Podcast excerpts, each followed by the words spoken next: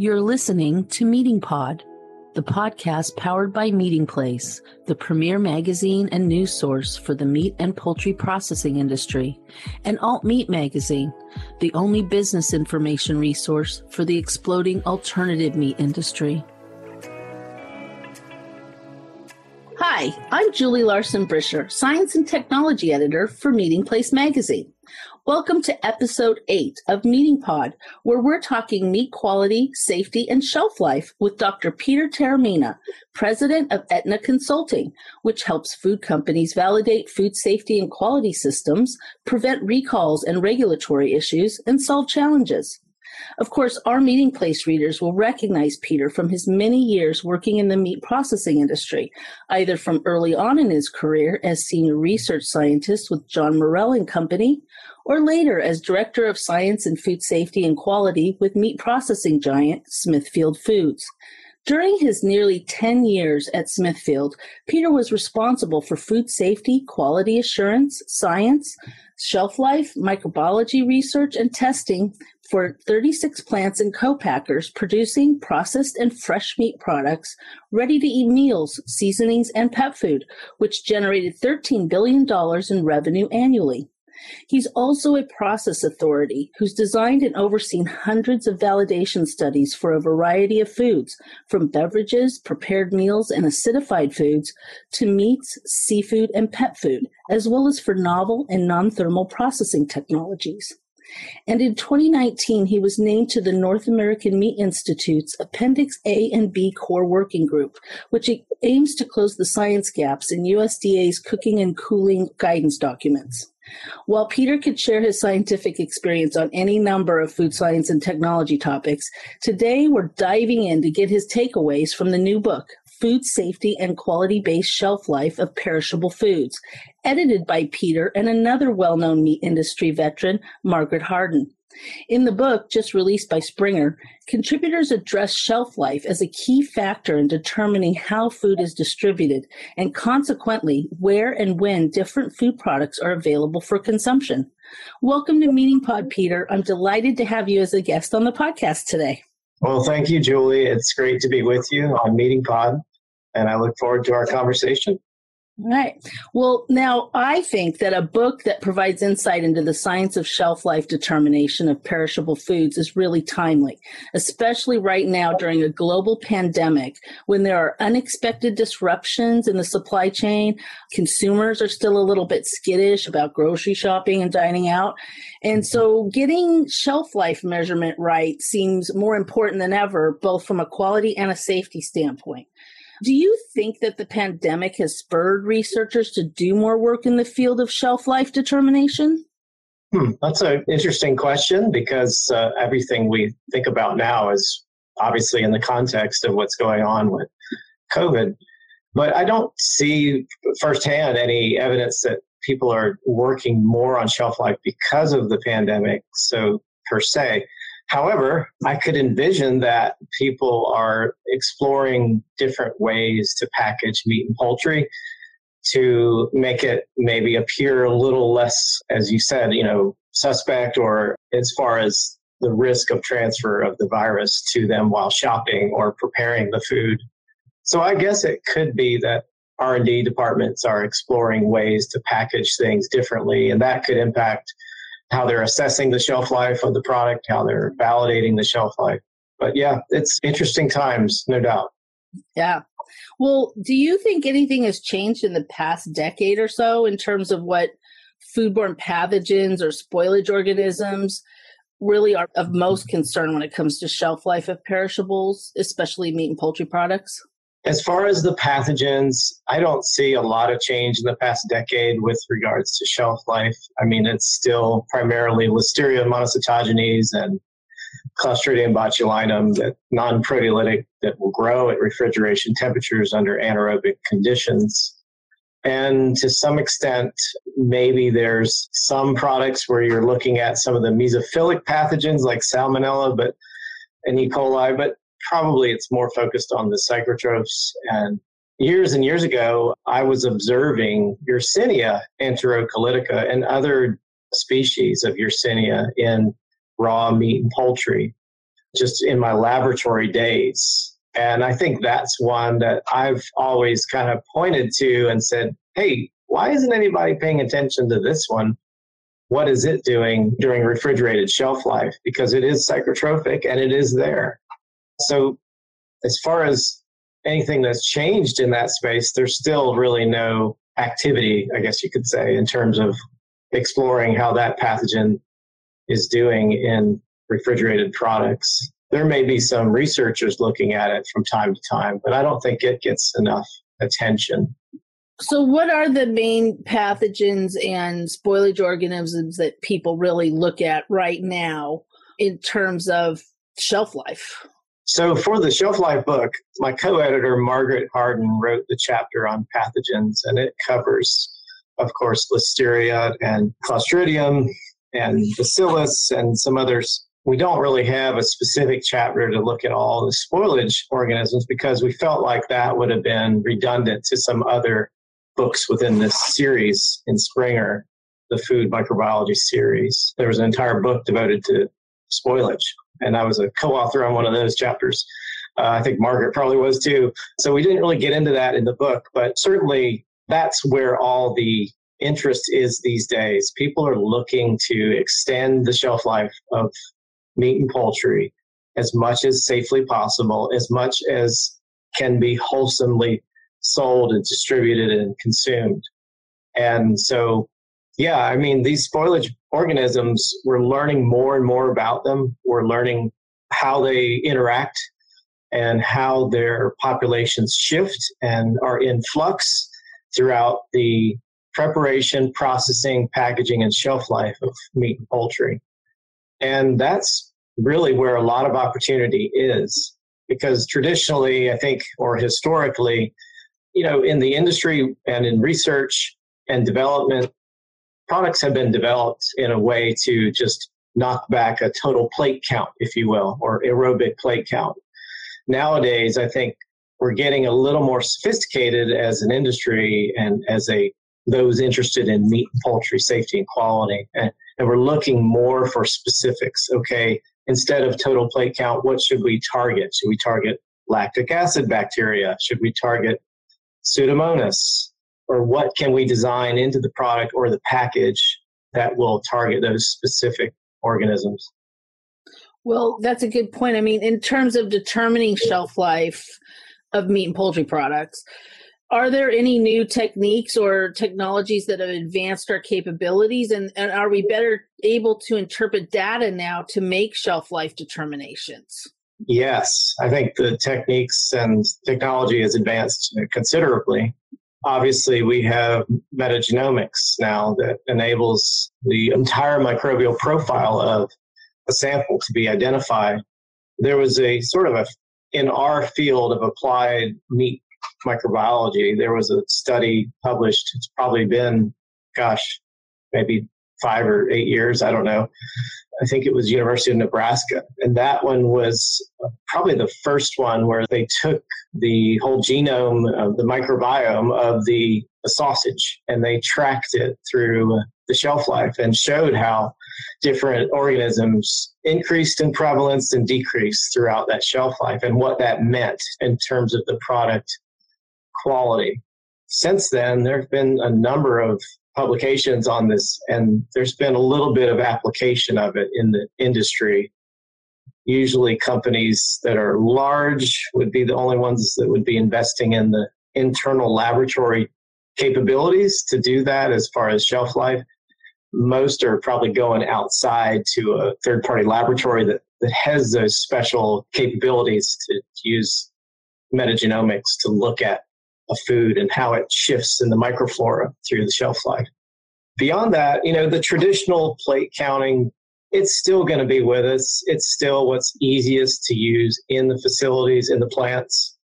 It's the easiest to interpret, I guess, but it doesn't give enough resolution to what truly is behind the, the quality and the shelf life. Well, let's go back to something you were talking about earlier because I always think that when we talk about extending the shelf life of perishable mm-hmm. products. It's a holy grail, right? It's companies are looking for answers how to lengthen that use by or best buy date, but still maintain the product quality and the safety, you know, parameters. So, mm-hmm. do you have any advice about ingredients or packaging types or advanced processing tech that might help industry extend shelf life? yeah, you're right. It is what everybody's after, it seems, and understandably so. Even a day or two for a short shelf life product can mean the world in terms of the margin or the return on the investment in making a new product line. But yeah, I think that my thing I always tell companies and individuals working in this field is to not look at it as one silver bullet is going to get you the shelf life you desire. That it's a holistic approach that works. You have to think about the raw material supply quality. You have to have the right processing techniques to knock down the levels of organisms present to maintain the stability of the lipids and the proteins and, and everything else that might comprise the product during processing. You've got to protect that. Once that's done, the package itself has an important influence on the outcome of the shelf life, whether it's atmosphere within a package or the package film and the moisture vapor transmission rate or the oxygen transmission rate. Beyond that, there could be some processing aids that could be employed prior to packaging or or in concert with it. There could be activated packaging that could work to preserve that product a little longer. Once that's sort of designed into everything and produced, there's the cold chain. The cold chain has to be maintained through the you know distribution network, and then ultimately until it reaches a consumer. Otherwise, everything will fall apart because temperature is probably the biggest factor for these perishable foods. Yeah, I was wondering that. Do you have any examples, though, of where a certain type of packaging works better for some meat and poultry product versus another? And hmm. why that is. Does active packaging work for all types of meat and poultry products, or is it better suited for a particular type at this point? Well, I'm not sure that I know the answer to that question. I mean, I think when you get into different products, you have to look at what the formulation is, what is the composition of the of the protein, and and then if you want to try an activated packaging, is it a skin tight? Is it a vacuum package or is it a modified atmosphere?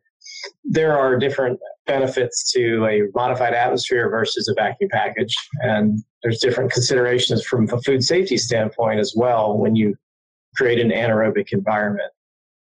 So I'm not sure that's a great answer, but I guess I'll fall back to what we often like to say is it, it depends.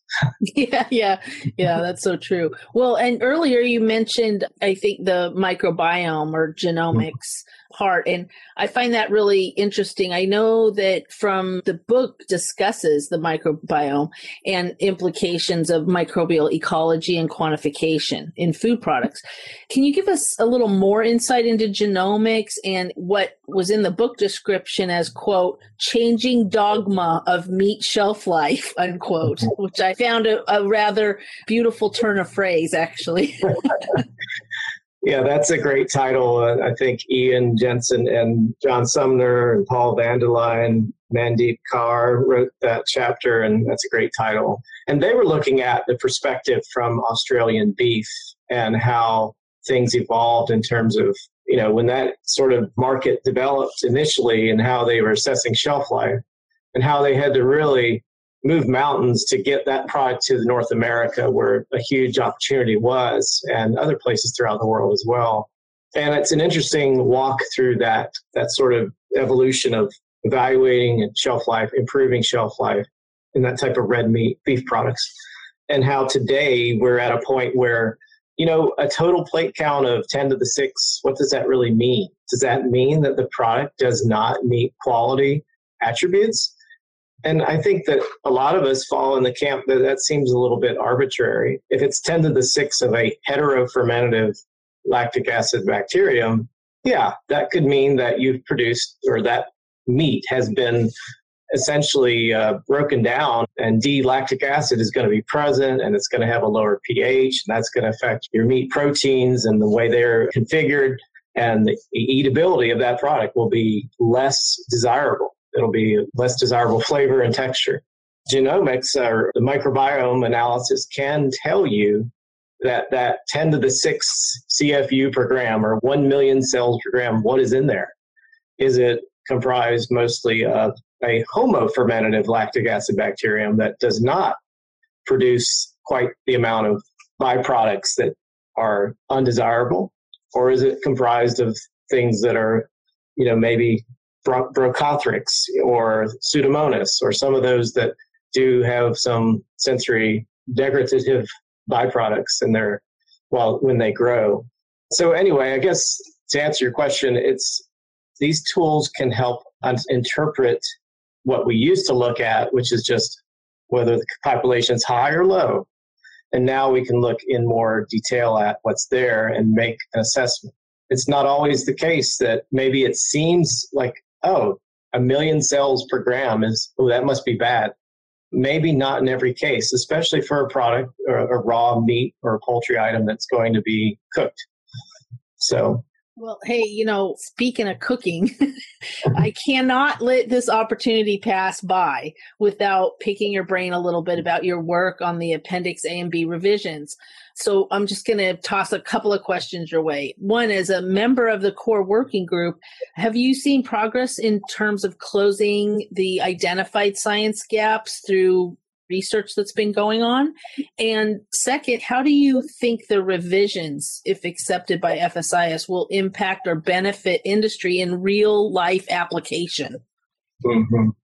Yeah, it's great question. I think that I've not been a part of a working group that has been as focused and I guess productive towards a key issue. And we, Katie Rose McCullough at the Meat Institute, and some of the others had this idea to split us up into half of us working on Appendix A, half of us working on Appendix B. With scientists in the room, some of us just couldn't resist. Even though we were assigned one, we'd want to work on the other at times. But at any rate, the research I think that came out of that has been underway for a number of months now. And from what I hear and some of the preliminary reports I've seen, show that the data are going to be supportive of both of our initiatives, and that was to make it more science based, make it more practical, and the application of it less focused on predictive modeling, for instance, and using actual data generated in meat systems. So I think that you know we're still kind of waiting to see as far as Appendix B. Last I heard in December of 2020 was that it's under review. At this point, it's in the clearance process in terms of what USDA is going to come back with their revision of Appendix B. And so we'll see. I think that they were very open to hearing what the working group had to say. They gave us uh, time to provide our scientific perspective, to show some data. And I think that I hope that the outcome will be more practical and applicable to the industry and actually, you know, make it so that the industry is producing safe products and can show the necessary validation of that. I think the appendix, both appendices, had the goal to provide all the industry could need to fall back on those appendices as their scientific support. And I think what happened was, in all the effort FSIS took to do that, there were just little gaps here and there and issues that led to industry kind of being kind of at an impasse in a lot of ways. They couldn't actually achieve some of the safe harbors that were put in these. And so I think with the working group, the additional research data is being generated or has been generated and is under review. So we hope that there'll be the new revisions will be, you know, more in line with what the validation work has shown. Yeah, I mean, I know Meating Place, we're really interested in continuing to report on this issue because it's so mm-hmm. important to the industry. And I appreciate you giving us some comments on that right now. But I want to say thanks again, Peter, really so much for you really given our Meating Pod listeners a lot of good quality advice with a long shelf life. you know, I had to get my pun in there. yeah. Well, let's hope it holds up. You know, who knows what new technology will be developed that could do away with everything we've uh, hung our hats on at this point. Yeah. And listeners, you can get free chapter previews from the book we've talked about in this podcast, Food Safety and Quality Based Shelf Life of Perishable Foods, edited by Peter Taormina and Margaret Hardin at springer.com. If you'd like to know more about Peter's expertise and work, please visit etnaconsulting.com. That's E T N A consulting.com. I also encourage you to visit meatingplace.com where you can access our online technical article series to read about a range of science and technology topics written by our network of expert contributors and get access to the full list of Meating Pod shows. Thanks again, Peter. I hope you'll join me for another podcast soon. Thanks, Julie. It was great meeting with you. Thanks for spending time with Meating Pod today. Remember to tune in on Mondays and get the inside track on the people and processes that power the protein supply. Be sure to subscribe to Meeting Pod on Spotify, Apple Podcasts, or wherever you get your podcasts. And follow Meating Place and Alt Meat magazines on social media or visit our websites at meatingplace.com and alt-meat.net.